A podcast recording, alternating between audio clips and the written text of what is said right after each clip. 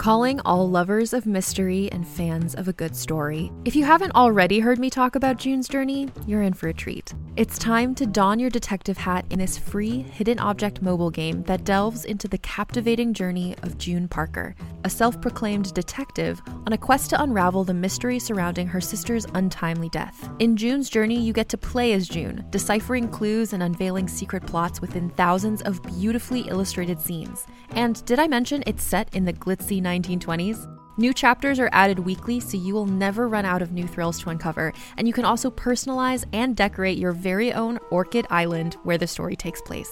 How sharp are your detective skills? Find out when you download June's Journey on your Android or iOS device, or play online via Facebook Games. Your detective journey awaits.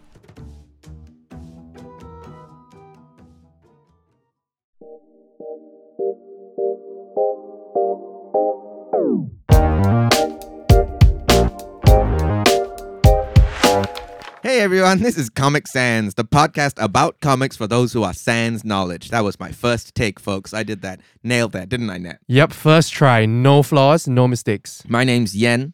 I read, write, consume, eat, breathe. You know, I'll say it, Nat. I'm feeling raunchy. I shit comics. Nice. Yeah, I do. I do. That's me. And who are you? Do they come out the same way they go in? Panel by panel.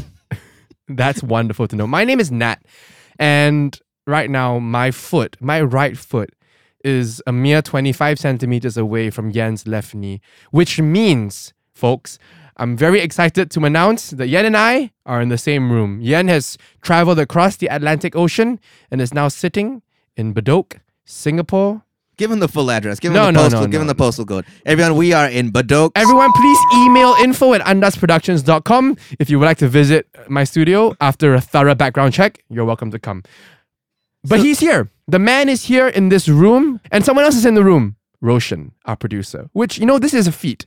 If it wasn't clear already, typically we are all geographically separate, but the spirit of Christmas has brought us together.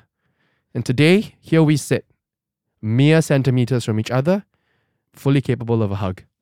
So, dear listener, you may be wondering why Nat's going on such a long tangent about why we're in the same room. And you know, I've got the same questions. I have no idea why he I cares think- this much.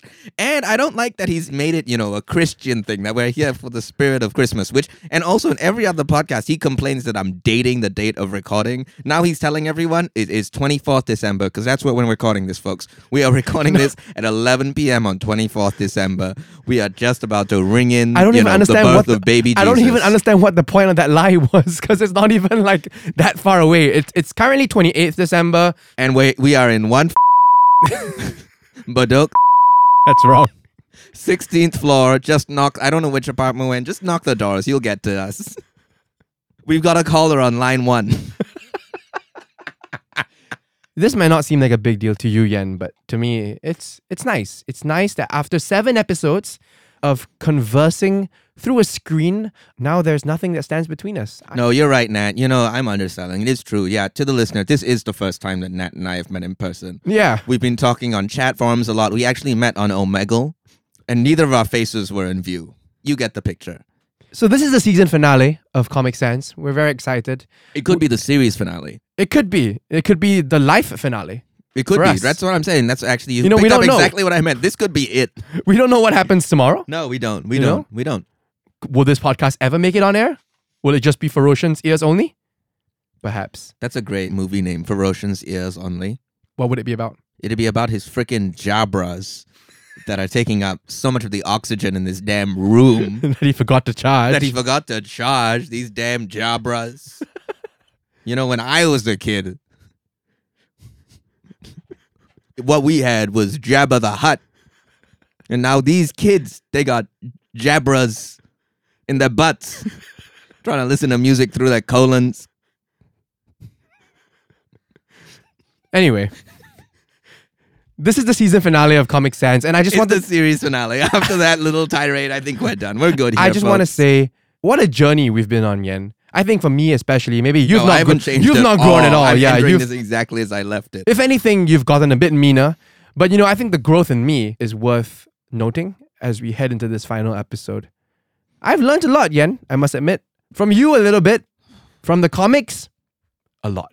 Damn. Just mind opened. Damn. From the writers, the illustrators, the colorists, the letterers. Look at me knowing all these Oh, terms. that's pretty good. That's pretty solid. That's a pretty huge change. You know, and, and I think for anyone who has listened to this chronologically, I don't know if that's the case for anyone out there, but if you have, you might have noticed that, you know, there's been a couple episodes where, you know, I've really enjoyed what I've read. I've really enjoyed, for example, to name a few, Sandman was really good. Mm-hmm. I really enjoyed Watchmen. I really mm-hmm. enjoyed.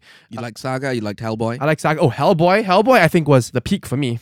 So to top that as a season finale is going to be a tall order for you, Mr. Myle Yan Tay. I have no such ambitions. I have no such ambitions to top Hellboy. Well, I think we're on a good start because what worked last week so well, I felt, as the receiver of your yant and your knowledge is. Oh, I guess we do have to discuss how this show works. Oh yeah, sure. I mean, if you made it this far, you should know. But if you, you know, if you're just jumping in at this point, how Comic Sans works is Yan loves comics. He talks to me about comics usually through the delivery of a unhinged rant, which we like to call an unhinged yant because it's a pun on his name, and we're funny like that.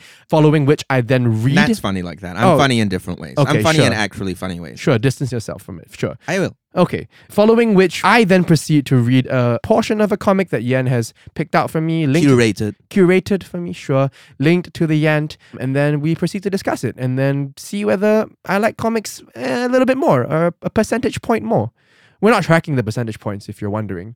I do. I am tracking. I am Okay. tracking it. But as I was saying, I think if the question is, can Yan top last week? I think we're off to a pretty good start because what worked so well last week for me is the fact that you said, in, in your words, you were doing it for yourself. That's true. It was a comic that meant a lot to you, something that you resonated with and enjoyed on a very personal level. And I felt that that was infectious and it kind of bled into my experience and my enjoyment of reading it. And to segue to today's episode, I am of the belief that today's comic also has great personal value for you. Would you say you have a personal connection to today's comic, Yan? I would. I would. And I'm gonna get into that. You're gonna save. Are you you're ready? gonna save that good stuff for later. I'm gonna save it for the end. You ready, Nat? You know, I think I'm as ready as I'll ever be. You want to tell him what we're reading today, though? You want to tell him what we're reading? You want me to have the honor of doing it? Yeah. Why don't you tell him? Today we are reading Scott Pilgrim, the full title of which I don't know. So let me reach over and grab the book. Nope. Nope. Nope. Don't bother. That's There's the, that's two. The, that's the title to that volume. Don't Okay, bother. so I don't know. Scott are- Pilgrim versus the world. No. That's the movie. That's the movie, and that's the title to one of the volumes, which we will not be reading today. Oh, Yes. Yes. Yes. Yes. please tell me more. Yes. You know, for maybe seven or eight years, Nat, on my birthday, I would watch Scott Pilgrim versus the World. I'm not big on birthdays, so I wanted something that would lift my mood every year, and Scott Pilgrim versus the World, directed by Edgar Wright, released in 2010, was just that thing. I believe you have joined me for at least one of those years. Indeed, that is correct. You know, but I wasn't alone in loving this movie. Not in terms of the box office, with the movie flopping hugely at cinemas, one of the two biggest flops of 2010, but its longevity, which, like many others, led me to reading the comic it was based on. This is one of those rare works we're going to talk about, Nat, which I went into knowing the adaptation first. And you do too. Yep. What do you remember from the movie, Nat? Michael Cera. Okay. Um, cool comic book effects things, you know, Okay. during the fight scenes. Okay. Cool fight scenes. Okay. Do you remember the plot at all? Vaguely. Yeah. You know, I wrote down bet on that knowing nothing. I don't know why I make these bets with myself. Every single time I ask you a question, I write down a bet on what I think you know or don't. And every time I'm right. How much have you won on these bets? About $6,000 just going from my left pocket to my right. So the broad strokes of the movie and the comic plot are pretty similar. We've got Scott Pilgrim, a 24 year old unemployed guy leeching off of his gay roommate. He's peddling nowhere, living in Toronto. And in volume one and in the start of the movie, he is dating a high schooler. Yikes. Yikes. Everything goes topsy turvy when he meets Ramona Flowers. But to get Ramona, he has to fight and defeat seven evil exes. That's Scott Pilgrim's story. But what was a two hour film that we've both seen was almost a 1,000 page saga, printed and published over six years in six volumes from 2004 to 2010. What's special about Scott Pilgrim, Nat? Your guess is probably much better than mine. You are so right on that. Okay, so Scott Pilgrim is written and drawn by cartoonist Bryan Lee O'Malley, who has described Scott Pilgrim as sort of coincidentally coming out at just the right time. And I think that's something that's really critical to understanding Scott Pilgrim's long lasting appeal and its success. It's its timing, its time, it's a product of its time, and it's a time capsule. It's not just, oh, a case of this was cool in 2004 and now it's no longer as good. It's something that is exciting because of what it was and what Bryan Lee O'Malley was pulling from. So there's a couple major influences that make up this time capsule. The first up we have is its Japanese influences that go from the story's plot to its very presentation. Because if you look at the volume, Nat, look at the volume. Does it physically look like the other volumes we've been reading? Can you describe the volume to the listener? Well, now that you've mentioned the Japanese influence, it looks to me like a manga in terms of the size and the thickness. That is exactly right. Scott Pilgrim was released in six volumes that were in the exact same dimensions and paper quality as tankobons, which is how mangas are released, which is, I want to say, A5 ish. A5 ish, yeah, but a bit smaller than A5. a bit I'd say, smallish. Yeah. The paper quality is pretty rough and there's no color. That's how mangas are released as serialized volumes. And maybe we'll talk about manga in season two, Nat. Oh boy, oh boy. Little teaser for you folks. It is not the series end after all. If it's not our life finale, we may get to a manga. So that paper texture and size clues you in to a bit of what you're going to get into with its story and style. O'Malley is using elements of manga like big heads, eyes, expressiveness, the kind of thing you wouldn't normally get in our other comics we've read that are trying to adhere to realism. And also the page structure is very similar too. Like how he's using the gutters, breaking up motion. You're going to see that when you open those pages. But it's not just the style, it's the story too, with O'Malley saying he wanted to make something like a shonen, which are typically about a boy growing, fighting, winning, changing. A plucky young boy. Exactly, that's Scott Pilgrim. That's the central premise. Seven evil exes, each with their own powers and abilities. But it's not just a straight transplant of shonen tropes. Ranma One Half was one influence growing up for Bryan Lee O'Malley, and the other was Jeff Smith's Bone, another comic we may discuss in a future episode. And that's because it's all O'Malley could find in Toronto. This was before comics were everywhere, where everything existed online, where access was a question of not what comic do I want, but instead what comic can I find. And that hybrid blend of styles is what makes Scott Pilgrim so visually distinct. And the same thing goes for its use of nerd culture with video games. You know, where you're playing what your cousins have, not what's on the e store. For O'Malley, that was River City Girls, a beat 'em up that became the model for the video game that Scott Pilgrim was eventually based on, as well as Street Fighter. That's all in Scott Pilgrim's DNA, video games as vocabulary. Now that's so commonplace, right? There's Pixels, Ready Player One, Free Guy. Can you think of any? Arcane. Arcane, Yeah. right? Video games are part of our lexicon now. Wreck It Ralph 2. There's Mm-hmm. Oh, that's a big one. Yeah. Wreck It Ralph 2.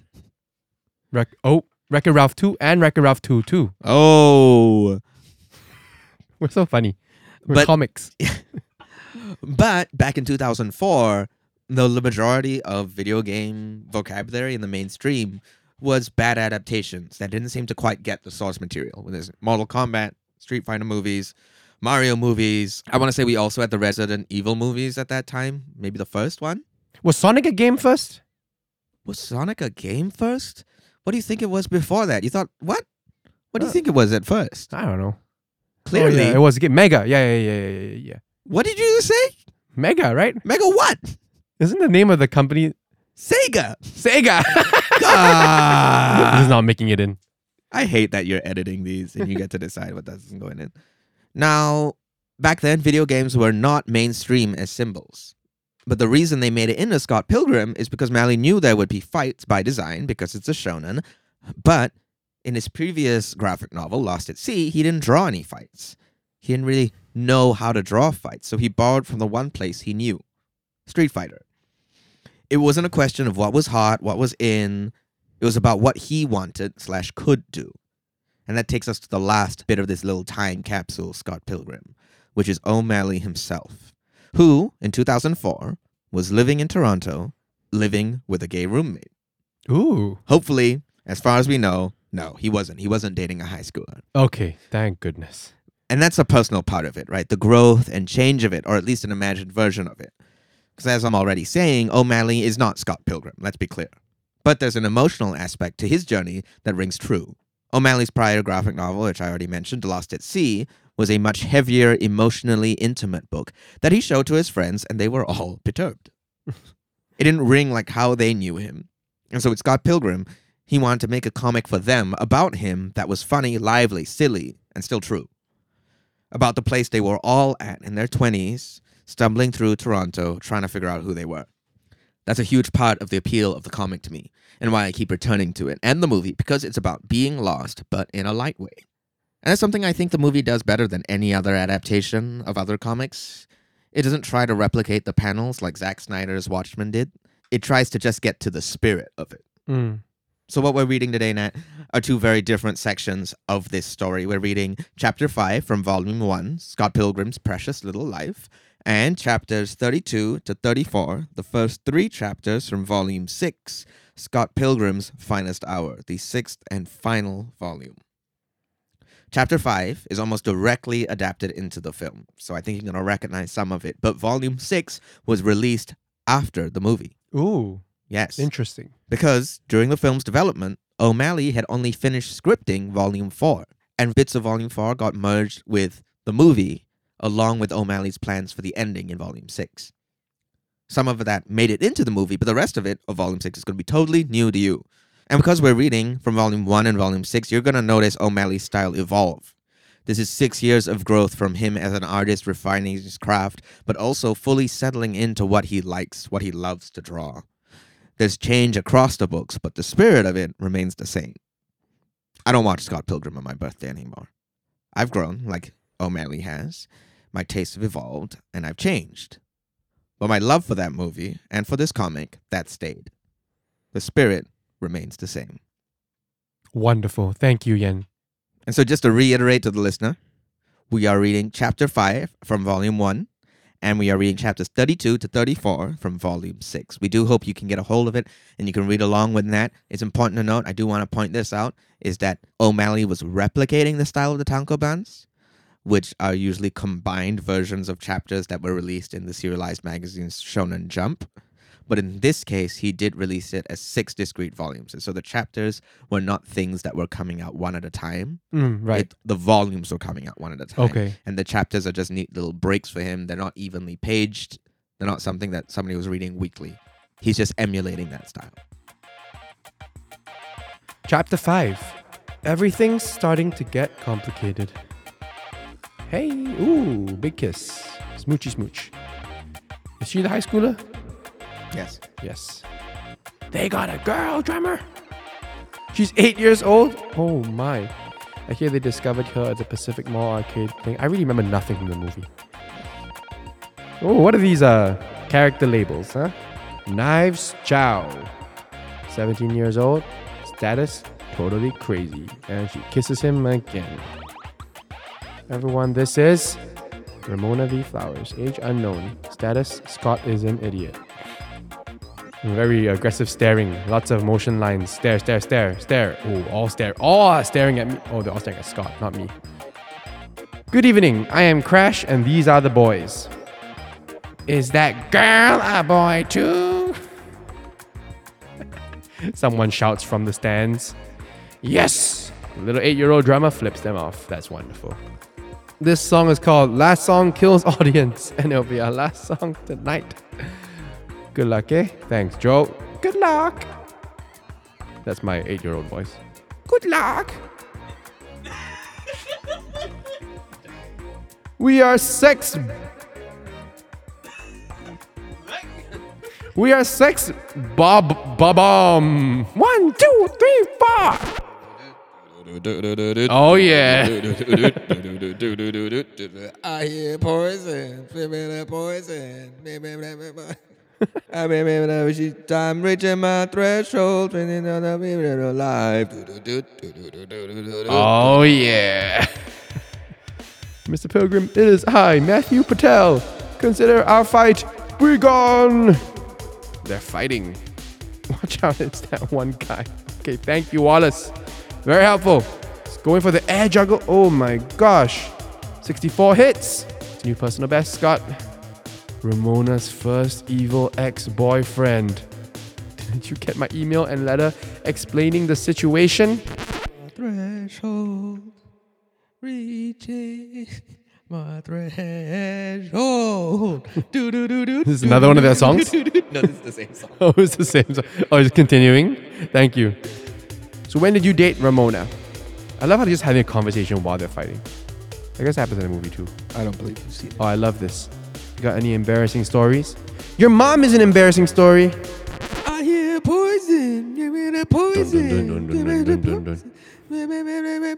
Baby, my threshold. I'm in the midnight threshold. Oh dear. Kissy kissy? That's some very unsexy kissing. Why are his eyes wide open, Mr. Why Patel? were they open? Gave you all I had and you tossed it in the trash. You tossed it in the trash. You did. And he punched him. KO. Knockout. Maybe you'll see. oh, this is so fun. Boom. What? What is this? Coins? Oh, yeah, the coins. I remember the coins. Sweet coins. $2.10. Oh, this Scott guy, huh? He's kissing girls. Any, anyhow, any, any, any ho. Anyhow, anyhow. I guess you have to fight my seven evil ex-boyfriends. Um, if you want to like date me, you dated seven evil dudes, not all at once. Yeah, that makes it so much better. Thank you, Ramona. Nice, finished it. And now we're reading. What am I reading from this one? Scott Pilgrim in his finest hour. Please sleep with someone, Scott. You're getting very boring. Wallace, on guy. Aw, poor Scott, all alone, looking at the night sky looking up, and what comes down? Oh, girl with wings, with a sword, and she's gonna stab. Oh, she stabs him right through the. and it's all a nightmare. Of course it is. Knives. When did you turn 18? My thoughts exactly, Scott. But also like, she goes around with a sign that says 18 years old. Sketchy ass 24 year old point. I love that label pointing at Scott. Do you want to have sex? I think we should have sex. Casual sex. Memory cam. Love it. Scotty, you're so hot and sexy. Oh, hey, thanks. Smooch! They kiss again. They kiss again. Oh, oh dear. The lips part and why is there a connecting piece of saliva? But it was horrible. Big text for everyone, and that includes you. Me? Me. Yes, me. It was horrible for everyone involved. Thank you. Who's the writer? Thank you, Bryan Lee O'Malley, for thinking about me. hey, chapter 33. She says what she means. Some random guy at a party, thank you for the label, says to Scott, What's up? Scott doesn't know what he's doing at this party. How did you end up here? Envy Adams was at the party. and Apparently, she looks amazing, according to Monique. Oh, and now we see Envy Adams. A whole spread. The perfect woman. Bust, 999. Waist, 999. Hips, 999. I'll have what I have. I'll have what I'm having. Rafa. I'll have. I'll have what I have. She walks into the party. All eyes are on her. And here saunters up Scott Pilgrim. Envy Adams, partying with mere mortals. Oh, she whips around. Why don't you go back to Montreal? this guy saying. Oh, I love it. Break the fourth wall for O'Malley to tell us. We'll spare you the embarrassment of witnessing the rest of this awful spectacle. Turn the page. I'm scared. That's a page turner if I've ever seen one. A literal instruction to turn the page. Oh, it's nothing. He really does skip past the whole incident, so he just moves on. Phone call. Envy calls him. You can buy me a coffee. Ooh. And now they're in a coffee shop. How's Ramona doing? Ha ha ha. You make me out to be some kind of villainous, says Envy. We were practically kids when we dated Scott, and it's not like you were some paragon of virtue. And Scott with his anime eyes. I was such a paragon. I was such a paragon. So do you think we're gonna get back together? Huh, what, me and you? Or maybe just have casual sex? What is with Scott's obsession with casual sex? Oh, Scott's like me. He doesn't remember anything. Scott says, Well, I remember you breaking my heart. The feeling is somewhat mutual. and then Scott ran away to hide forever. Oh dear. Now he's at Kim's parents' house. That's nice. Getting away from everything. A wilderness sabbatical. I don't think I'm ready to be a grown up. You and me, Scott. You and me. I don't think you are either, buddy. Thanks, Kim. But hey, you'll get it. Just takes practice. Oh, and he kisses her too. Kissy guy. Kissing everyone. Oh, oh. Her eyes open wide. But then she closes her eyes and she kisses him back, pushing him away. What?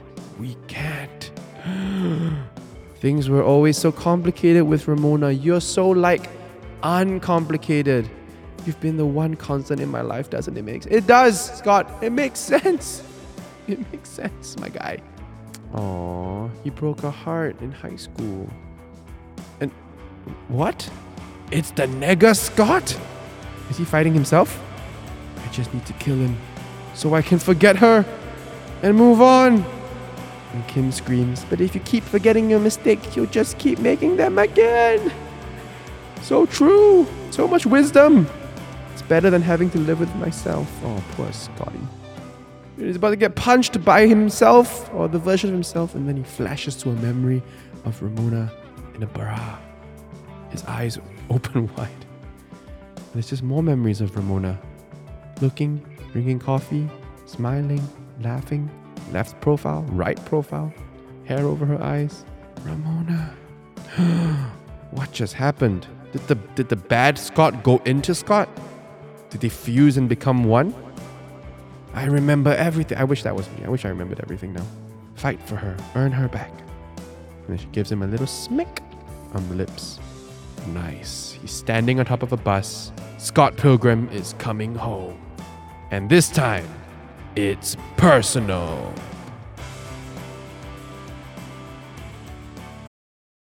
Welcome back, Nathaniel. Well, I never left since we were all in the same room. Oh, as you like to keep talking about. Really, I don't. You know, it. I just gotta say, I don't like reading in front of you as you watch me. I like it better when it's on Zoom and then I can just take off my headphones and not listen to you judge my reading abilities. I've got to say, I feel like me being in the room while he's reading this has severely affected the reading experience For me or for you. for everyone involved. I think it was worse for everyone. for the audience, for you, for me, for Bryan Lee O'Malley, Well, for thank good- fictional Scott Pilgrim. Well, thank goodness you're going back to the US soon, huh? Oh, I'm gonna book. I'm gonna change my flight, dude. I'm gonna fly early. Good riddance. I'm gonna go straight to the airport from here. Shall we talk about the book? Let's talk about it, Nat. Based off of your read, it seemed like you were extremely confused. I was. You know what, folks? That was my fault because I forgot that Nat's literacy is extremely poor and his memory retention is even worse.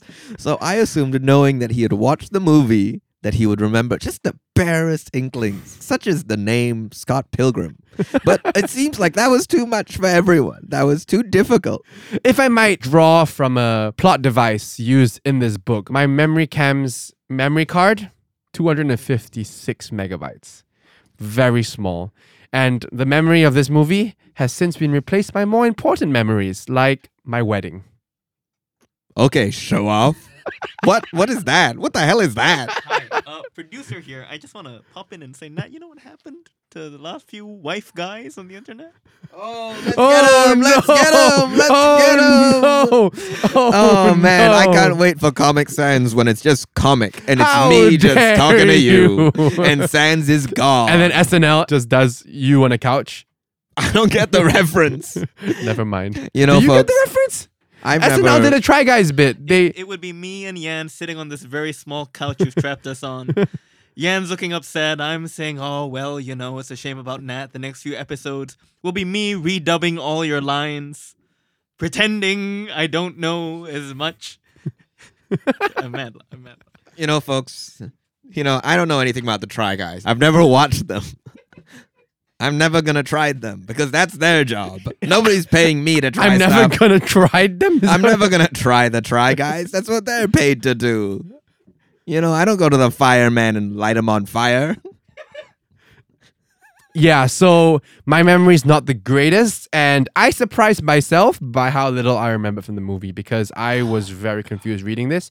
Thankfully, Yan was in the room to clarify many things for me, which you you wouldn't have heard because we edited it out. But you know, I think I caught up to speed vaguely, and, and I understood about eighty percent of what I just read. You know, folks, you're not in the room with us. This is an audio medium, so you can't see the look I made into the sunset as Nat was saying that, trying to imagine myself riding off one last time to escape him.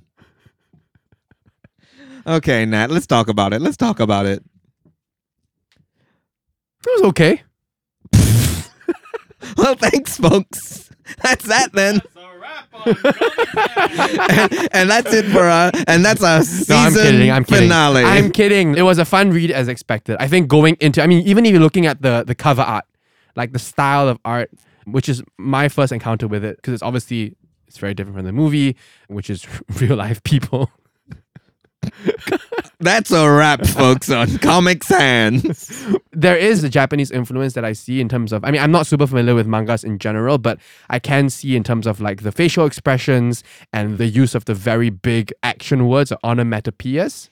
You know, Yeah, like during an the fight scenes or like any sound effects that feels very manga-ish to me. It all contributed to a very fun read. Very different kind of fun from like Hellboy, I feel. So yeah, that's actually so not relating to Hellboy, but in terms of like the fight sequences on volume one. Oh, sorry, folks. Let me tell you what happens, okay? Let me tell you what Nat was reading. So in chapter five of volume one, this is what Bryan Lee O'Malley describes as so Scott Pilgrim's Precious Little Life, volume one, is 160 pages. And his plan was that in the last 20 pages, he's going to pull the rug out from underneath the audience who think that they're reading this little slice of life story about this teenager, str- oh, not this teenager, this grown man struggling. 20 something. Young, 20 young adult. something. Yeah, but very much emotionally adolescent. Yeah. Trying to struggle and figure out who he is. He's got a crush on this girl, but he's also dating a teenager. And then in the last 20 pages, suddenly superpowers and fights and all this stuff comes in, and the book takes a huge tonal shift. So that's the end of volume one, which is what Nat read. Volume 6, chapters 32 to 34, is basically the lowest Scott can get in his own journey. That's the plotting that Bryan Lee O'Malley was trying to do, was that we see Scott get as far away from his goal, as far away from Ramona. He's beaten six evil exes, but it means very little because Ramona has left him, and he's stumbling in the dark again, as usual, trying to find purpose. And he ends up displacing that onto many women around him, trying to make out slash kiss them slash Have Um, casual sex. have casual sex, basically forget who he is completely, and just truck on forward as he's used to doing. Which ends in a climactic scene when he has to confront his alter self, Nega Scott, the inverse of him. And by absorbing him, he sort of accepts his past and his mistakes because he's been compiling all his errors into a false version of himself. You know, folks, You've heard me describe that to you. I'm looking at Nat's face right now, and I think that you know more about Scott Pilgrim than Nat does. And he read all of those pages. No, I understood everything that you just said, and I already had that information. yeah, nobody believes that for even half a second. So, one of the things that I was hoping you would pick up on, but I don't think you did at all, is. You don't know that. No, I think I do. is O'Malley's style evolving through the books. Right. Okay, no, I didn't. Yeah. Please uh, and so that's me. part of the reason I actually chose these two volumes is because the big fight at the end of volume one was basically O'Malley's first time drawing a fight sequence when he's fighting the first evil ex-boyfriend who's a bit of a magician character Mhm. and this is the one where he's Matthew very Patel. Matthew Patel and this is the one where he specifically just had to pull from Street Fighter because he didn't know what else to do Right. and you'll notice that most of those panels in that fight are 2D. And they're very expressive and they're very exciting, but they are fighting in a profile. There's not much depth to those panels because he was working with what he knew, which was the vocabulary of Street Fighter, which is two characters standing side by side. Oh. But when you get to volume six, you know, this is six years later, this is 2010, 2009 ish. The fight with Nega Scott is very, very different. right. It's pretty Um, epic. It's pretty epic. It's moving in three dimensions. Scott is leaping all over the place. The motion lines are very, very Dynamic. yeah, they're very dynamic. He's playing with silhouettes. He's playing with sound effects. The sound effects alter the shape of the page. There's a lot of things going on in that fight that are very different from what he's learning at the start. Because at the start, he's still emulating, I think. And this is what I'm gathering from some of the things I've heard him say is that he was still sort of using the vocabulary, but hadn't figured out how to really weaponize it. And by the time we get to volume six, he's completely owning it. He's taking it to its own extremes. He's doing it as he likes. The paneling is really interesting. It's really creative. In Tell us about of- the panels. Tell us about the panels. Yeah, I mean, like you know, we've talked a bit about certain comics that, which is the one that has the six panel page, the Nine panel the nine page? panel page. Watchmen. Watchmen, right? So a very formulaic, a very rigid structure.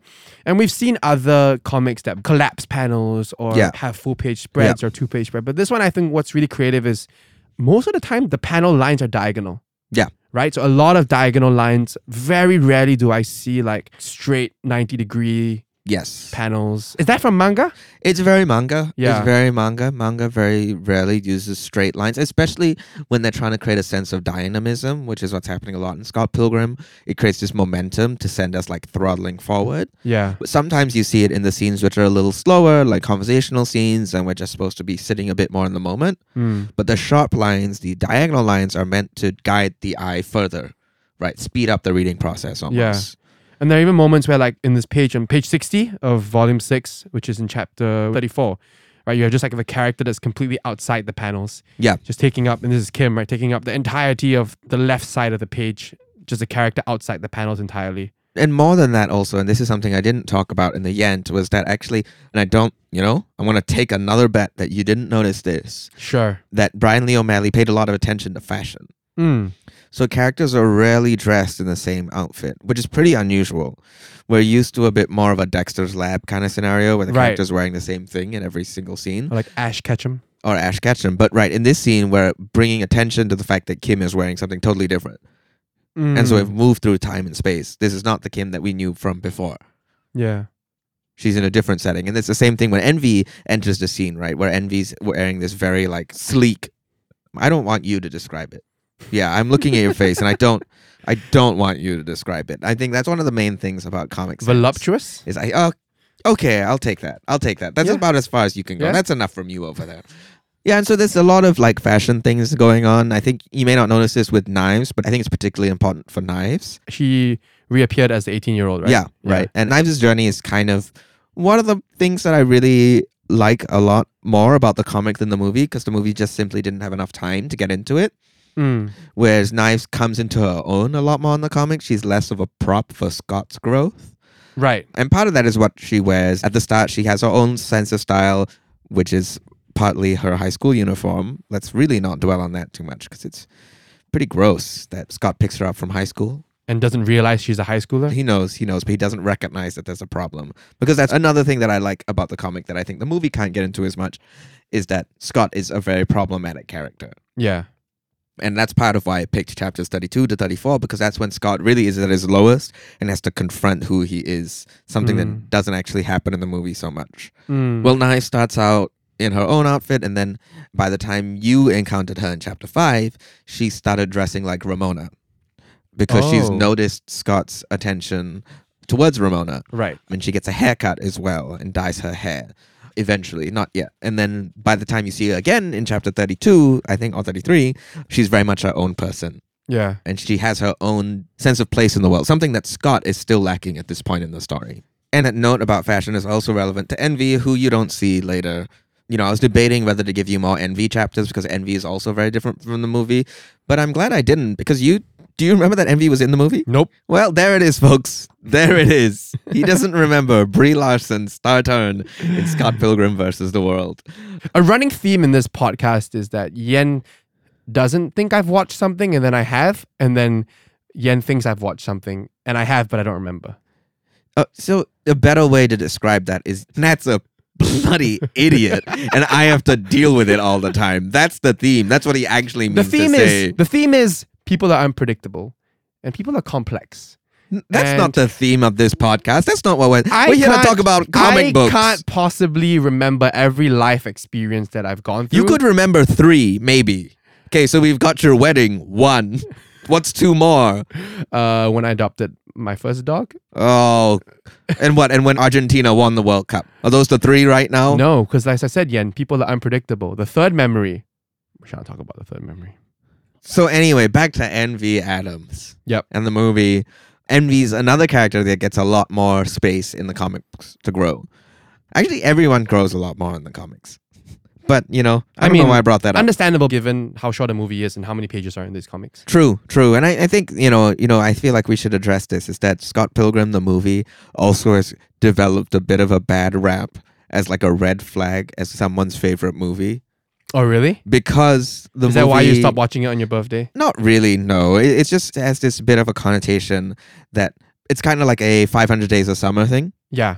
Right, where if it's your favorite movie of all time, you're either empathizing, you're really, yeah. really you getting it, you're really identifying with it, possibly without understanding it. Right. Because the point of both of those things is that the guy's a jerk. Like you think that they're romanticizing or glamorizing Yes. that male Yes. character. And if you look at chapters 32 to 34, it is impossible to see Scott as an actually good hero In the comics. in the comics. but that doesn't necessarily that come- does not yeah. necessarily come into the movies, but in the comics, it's very explicitly addressed, especially with his confrontation with Nega Scott and Can you remind me, is Nega Scott featured in the movie? Yes, but it's used as a funny bit where Michael Cera and him face off, and they're like, "Oh, it's time," and then they walk out and they're talking about how much they have in common, Oh, and they that's agree, very different. and they That's agree to get very they agree to get coffee or pizza or something the next day, and it's a really really funny bit that captures sort of the humor of the comics, And I guess but it's totally different. The final outcome is similar in the sense that they make peace with each other, right? And they kind of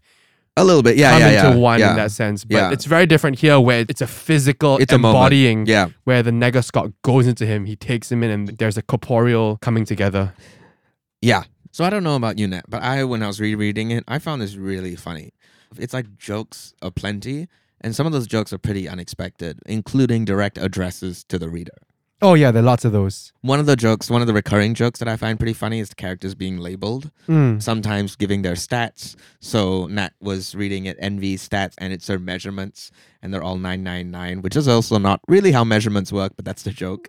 And, and also there, there's young Neil, and his label is not really very young. One is Kumo, guy at a party. And in another volume, not in this volume, Komo, Komu, Komo, I don't know how to say it. Komo's label is Komo knows everyone, including you. And that haunted me for like the next six pages. the Kamo knows you. yeah. And there's that similar bit, right, when Knives and Scott make out, and it's just this awful saliva trail kiss. Yeah, yeah, and yeah. it goes, but it was horrible for everyone. And four is above Scott, and everyone's above Knives. And then at the la- bottom of the page in small text, it goes, and that includes you. Yeah, yeah, it was pretty horrible. The humor is definitely there, and from what I recall from the movie, that humor does also carry on in the movie, but in a obviously in a slightly different form. I don't think they break the fourth wall as much in the movie, do they? Um, there's little things like the video game Yeah, thing. So like a lot of gags that come from volumes that aren't even actually in the movie are there. So like one of them is Michael Cera going to pee, and then there's like a urine bar, and it goes down as he's peeing. Mm. Some jokes from the movie are direct word for word from the comic, which is pretty rare because normally that sort of stuff doesn't translate. yeah. There's some pretty like clever quips that I enjoyed. I can't remember the. Can you pass me the other one? One of the famous ones that also Nat didn't read is Scott saying he could eat garlic bread forever, and Ramona saying you can't. Bread makes you fat, and Scott says bread makes you fat, and that's the whole bit. I think the one I'm recalling is in Kim's house. Wait, let me find it. Okay, well, as I was looking for some of these comical moments, I stumbled upon this very not comical moment, but I think I want to talk about it, which is this section where Scott goes to Kim's house Yeah, and they have this really deep and meaningful conversation in the woods, right? Where Scott is talking about how he doesn't think he's ready to be a grown up. And this is oh where yeah, he kind I of really love that part. he yeah. really comes to terms with who he is and Yeah. what you were talking about. And so this isn't in the movie, right? no, Where they had this really heart to heart conversation about how we all don't really know what we're doing. Yeah. And, you know, obviously them being in the wilderness, you know, this whole section is supposed to be his sabbatical in the wilderness or whatever, right? I thought that was a nice break from, but then, you know, he goes and kisses her and then I'm like, ah, this guy, he still hasn't learned, you know, in some ways. yeah, Yeah. he's still learning, he's still growing. But I really, yeah, that's one of my favorite bits. It's one of the most sincere moments in the book, which is usually quite facetious. It's like it often feels like O'Malley is riffing. and you know what's interesting? On that two page spread where they had that conversation, all straight lines. All straight lines. All straight lines. All no straight no diagonal panels at all. It's straight. It's very very standard conventional paneling. Yep. Nothing that kind of distracts you from the content of their conversation. And, And then the next page is just like a full page spread of the kiss because you break out of that straight away, right? And we've got the electric shocks in the background. We've got the motion lines. Yeah, it, that straight lines give you that sense of peace, right? Mm. Of stability right before Scott ruptures it by kissing her and everything goes diagonal again. Yeah, literally and figuratively. But can I give you an honest opinion? I, I don't know if it's a hot take or not, but just something that I just Yeah, let's hear it. Let's hear it. Whatever. Let's hear it. I'm realizing now, having read you know several different types of comics and several different styles of comics, I really resonate with color. Okay, okay, okay. Yeah, and I feel like the comics that I've really enjoyed the most, like Hellboy, Yeah, Watchmen, Right. the color really did things for me. right. right? Because not only just having color, but that as an additional tool Right. that the colorist or the illustrator, if, if they're not the same person, can play with, Yeah, right? yeah. To connote a certain emotion or to suggest a certain mood. I felt like that's missing from this. And I don't know, maybe it's just me being very superficial, but I feel like with the color is not there, it almost feels like incomplete to me. so If in that if that makes sense. No, that makes sense, and I'm glad you brought that up. That's an interesting point because part of the reason it's black and white is Bryan Lee O'Malley emulating the manga form, which is black and white. Yeah. In one of the volumes, actually, I think it's pretty funny that the opening pages have color because sometimes that would happen in manga chapters. Is the first two pages are in color, and so he does that for one of the volumes. But largely, it's black and white, and and part of that, And I this is the f- only black and white comic we've read, if I'm not wrong, this is right? the the only whole black and white season? comic we've read Yeah. so far this entire season. And there's a simplicity of it, like he wanted to finish it too. That's one part of it. I think it's also a style choice. It makes things neater, it makes things cleaner. That said, there is also a colored version of Scott Pilgrim. Oh. All six volumes, colored by Nathan Fairbairn, who is a very illustrious and great colorist who we may see in other books. I did consider whether we should read the colored Yeah. one, but I thought it'd be interesting to return to this one in black and white because I think a running theme of this season has been comics that are driven by one person. And even though there may be a team behind them, right? There's comics that are made and the decisions are made by one person, Mm. right? And not to say that the colored version is like less pure or uh, wrong. It's just different. I mean, it exists for a reason. It exists for an audience, right? And perhaps exists perhaps I am that audience Yeah, yeah. because I am very curious to see how my experience reading it would be different if it was colored. Yeah. Right. I mean, yeah, I'm just thinking about Rachel Smythe on Lore Olympus, Mike Mignola on Hellboy, and now Bryan Lee O'Malley on Scott Pilgrim. Right? All these books that are driven primarily by one person. One creator. one creator and all of those now having immense success in terms of adaptations and things that are gonna having had that for Hellboy and Scott Pilgrim and Rachel Smythe's Lore Olympus going to have that. And it's it's a really exciting thing and I think something I want to bring up. Some another theme for me in doing the research for this podcast is what determines success. Yeah. Because you know, you and I are both creatives, and we're both thinking about what are we gonna do with our careers? What Yeah. how are we gonna find the success we're searching for, whether that be financial or creative, or whatever. And in so many of these cases, I mean, thinking about Mike Mignola on Hellboy, right? Naming a character that he's doing these sketches and calling it Hellboy and thinking it's funny, yeah. and not even realizing that he stumbled onto what's gonna be the biggest thing of his career Stumbled into gold. right? Same thing with Lore Olympus, Rachel Smythe opening up the Webtoons app and seeing she has seven comments and being like, oh my gosh, that's so exciting. Seven people have read my comic. Mhm. Now we've got a billion views on it. Was that the case with this as well? Yes, yes. So I'm trying to think if any of the other things we read have a similar story. Sandman, to some extent, had a similar story where nobody really knew whether Neil Gaiman had what it took until Death first appeared in the book. And that's when it's like, okay, now he gets comics. Yeah. Right? And so there's this kind of growing in public thing that's happening, and it's very, very prominent in Scott Pilgrim, where the first volume, the pre orders were under 1,000. And Bryan Lee O'Malley thought, okay, well, that's it. I guess, you know, that's the career I'm going to have.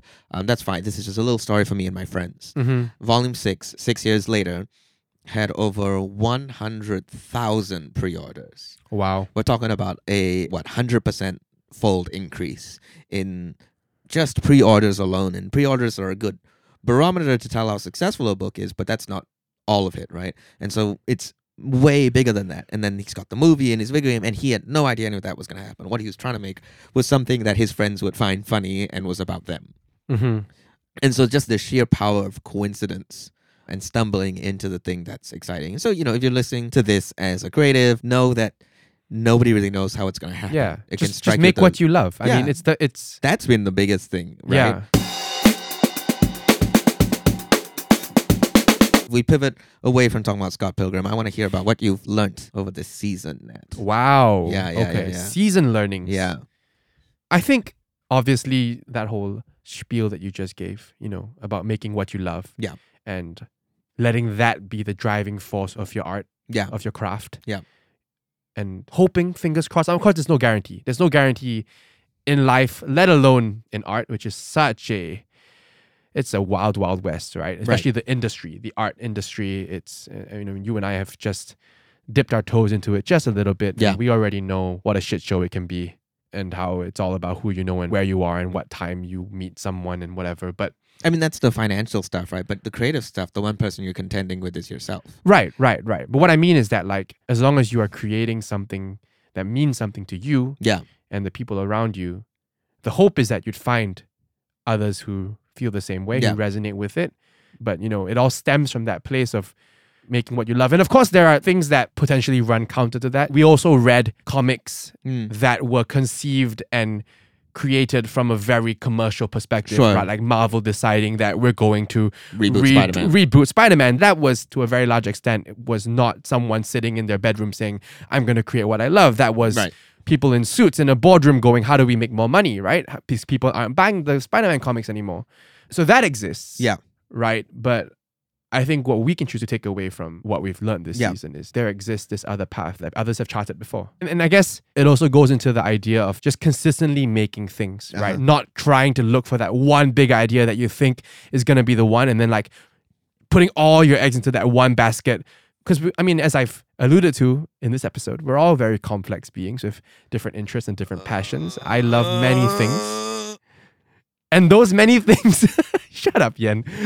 you know, and those many things can lead to many acts of creation, right? Right. And I think the takeaway is pursue all of those things equally with as much love and passion and joy. And because you never know what's going to stick, right? It's like throwing spaghetti at the wall. You never know what is going to take off. really don't think the phrase is throwing spaghetti at a wall. It is. I think that's just describing throwing spaghetti at a wall. you throw spaghetti at a You- wall and hope that some of it sticks. That's a saying. That's no, a I think you- phrase. You, thr- you Roshan, just, you, Google you it. See what sticks. You don't throw spaghetti. I mean, what do you have if you if the spaghetti sticks to the wall? You have a meatball on the wall. What are you gonna do with that? you have spaghetti on a wall, but Dictionary, colloquial saying: throw spaghetti at the wall to make a large number of attempts with the hope that one will. thank you. Well, I'm gonna point out that I think that's a stupid ass saying.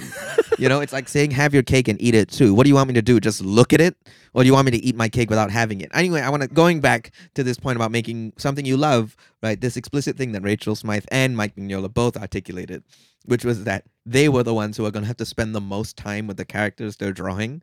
So Right. they damn well better like drawing them. Yeah. you gotta make something that you like because you're the one who's gonna have to spend the most time with it. So just you know, make what you love.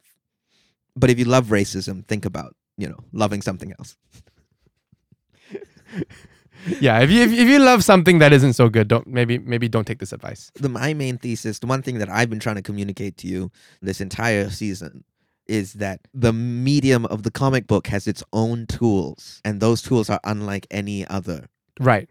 and it's in successfully exploiting and exploring those tools that creators get the most bang with their stories. You're not just trying to make a storyboard. You're not trying to make a storyboard of something that will eventually be animated. You're trying to make a comic book. And that means using things like your paneling, your lettering, your coloring. The page turns. The page turns. Oh man, paid attention. Oh man, that's the fourth thing Nat remembers.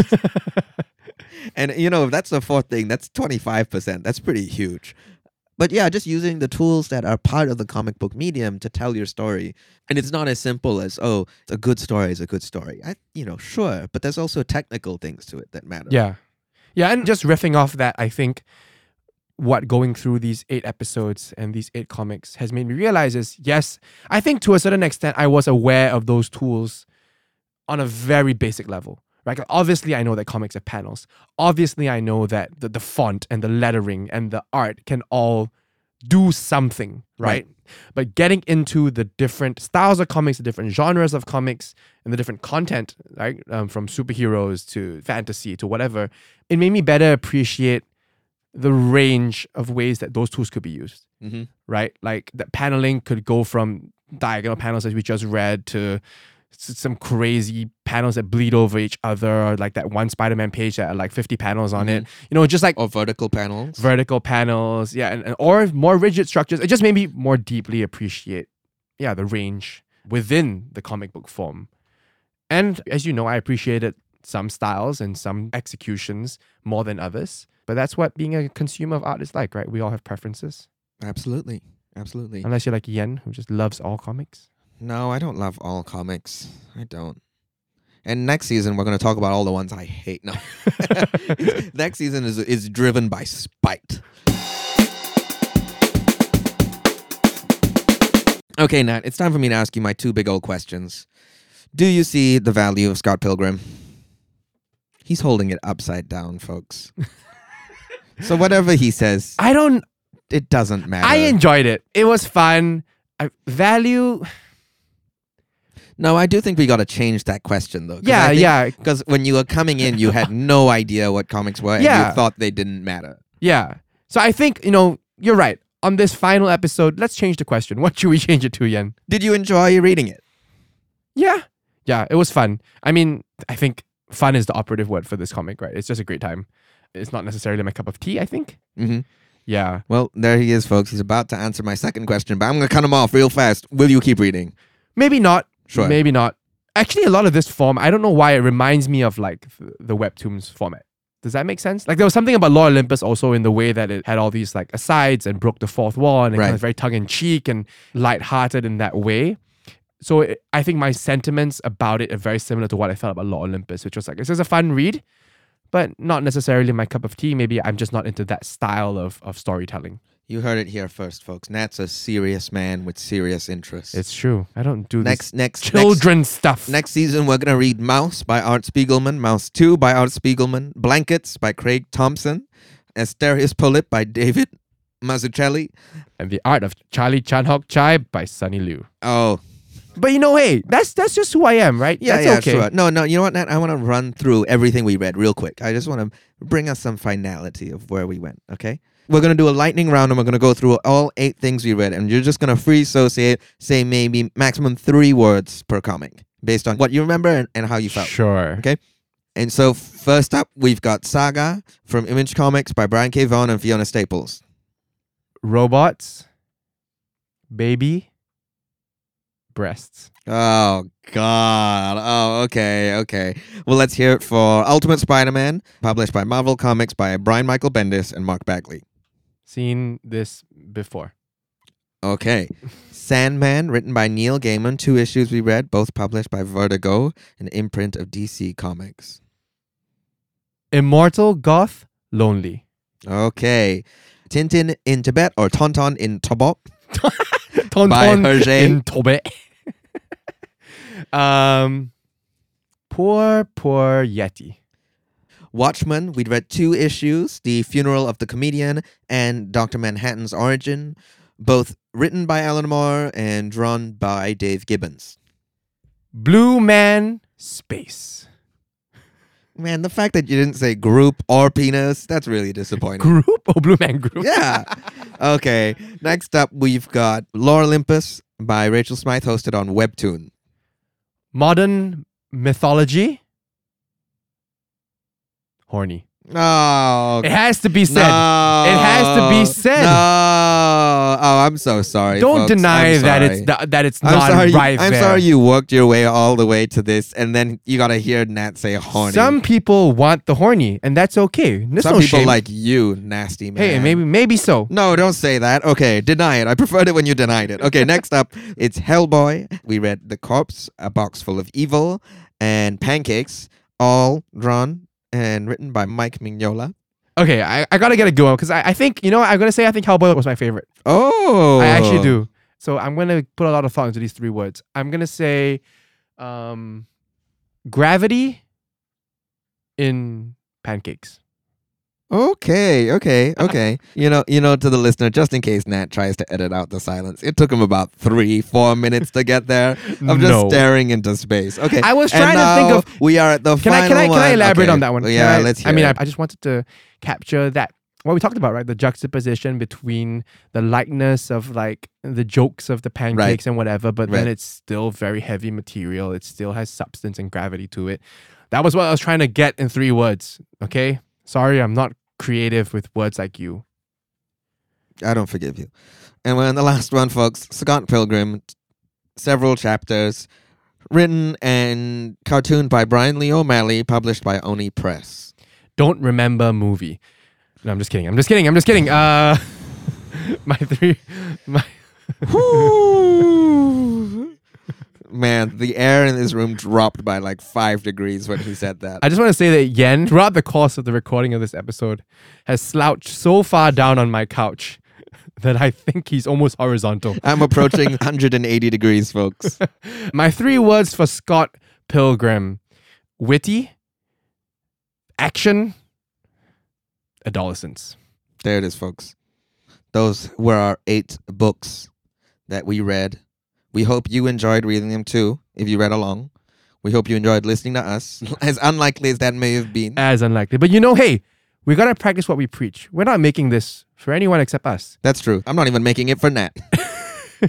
Because we enjoy making this, right, Yan? Yeah, I, I Yeah. enjoy making this. Yeah. So, yeah. you know, if no one listens, that's fine. We're not going to cry. Yeah, but I do want to pick up a lesson from Rachel Smythe, you know, thinking about who I have to spend all the time with, right? Like she has to spend all her Right. time with Hades and Persephone, and I'm to spend all my freaking time with this guy. And I can tell you, I don't like it for one bit. So we'll So, see you in season this, two when we've recast Yan Nat is or me. Yan is leaving the show and we are replacing him. It's because I cheated on my wife. I know something about the Try Guys, Yan decided to give cheating a try. but I still won't try the Try Guys. That's their job. Because that's their job. And that's a wrap on eight episodes of Comic Sans, folks. That's season one for you. We hope you've enjoyed listening to it. We've had a lot of fun making it. Sometimes a little bit more fun than not.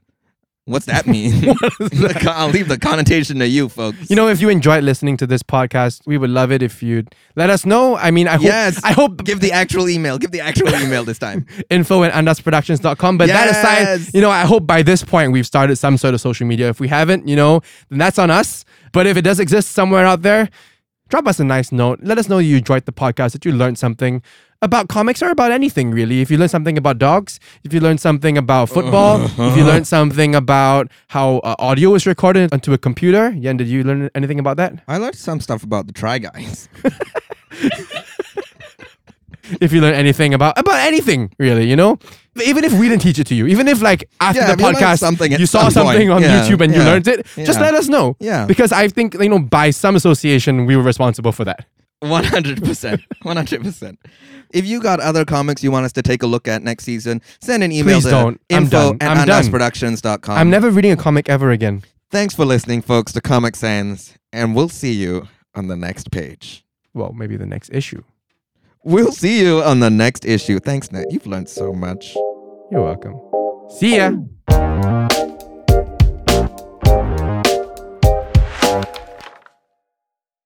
Thanks for listening to Comic Sans. This is an Andas Productions show hosted by Myle Yan Tay and Nathaniel Mah and produced by Roshan Singh Sambhi. Our cover art is by Isabel Fang and marketing by Shevon Leck. Follow us on social media at the links in the description and stay tuned for weekly releases of our 8 episode first season.